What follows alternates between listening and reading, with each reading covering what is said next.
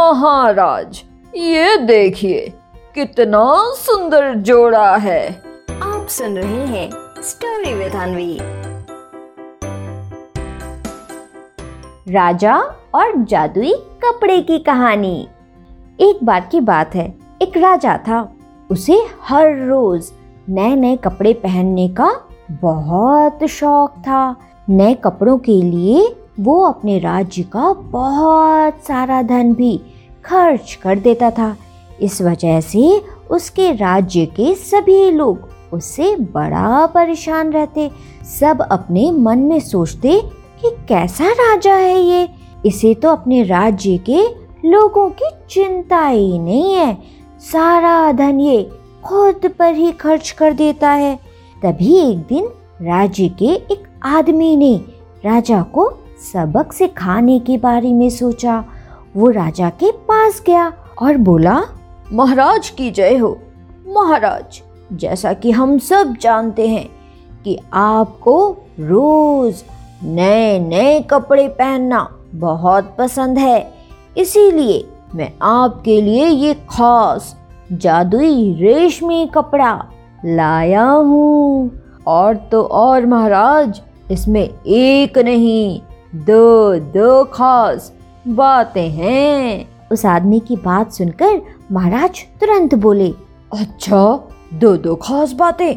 जल्दी बताओ मुझे क्या है वो दो खास बातें? फिर वो आदमी बोला महाराज पहली खास बात ये है कि जब आप इस कपड़े को पहनेंगे तो आपको लगेगा ही नहीं कि आपने कोई कपड़ा पहना है। क्योंकि महाराज, ये कपड़ा है ही इतना मुलायम। और महाराज, दूसरी खास बात, दूसरी खास बात ये है कि ये कपड़ा सिर्फ़ और सिर्फ़ समझदार लोगों को ही दिखाई देगा। इस कपड़े को कोई भी मूर्ख और बेवकूफ़ लोग नहीं देख पाएँगे। आदमी की ये बात सुनकर राजा बहुत खुश हो जाता है और अपने मन ही मन सोचता है, वाह भाई वाह, ये तो कमाल का कपड़ा है। इससे मुझे आसानी से पता चल जाएगा कि मेरे राज्य में कितने समझदार और कितने मूर्ख लोग हैं। और ये सोचते हुए राजा अपनी खुशी रोक ही नहीं पाता और फिर उस आदमी से कहता है अच्छा ठीक है ठीक है, बहुत अच्छी बात की तुमने। अब मुझे जल्दी से वो कपड़ा दिखाओ।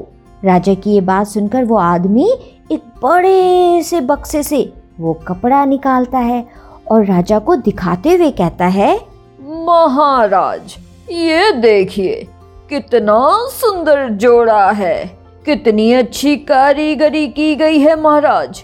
सही कह रहा हूँ महाराज ये जोड़ा सिर्फ़ और सिर्फ़ आप ही के लिए बना है।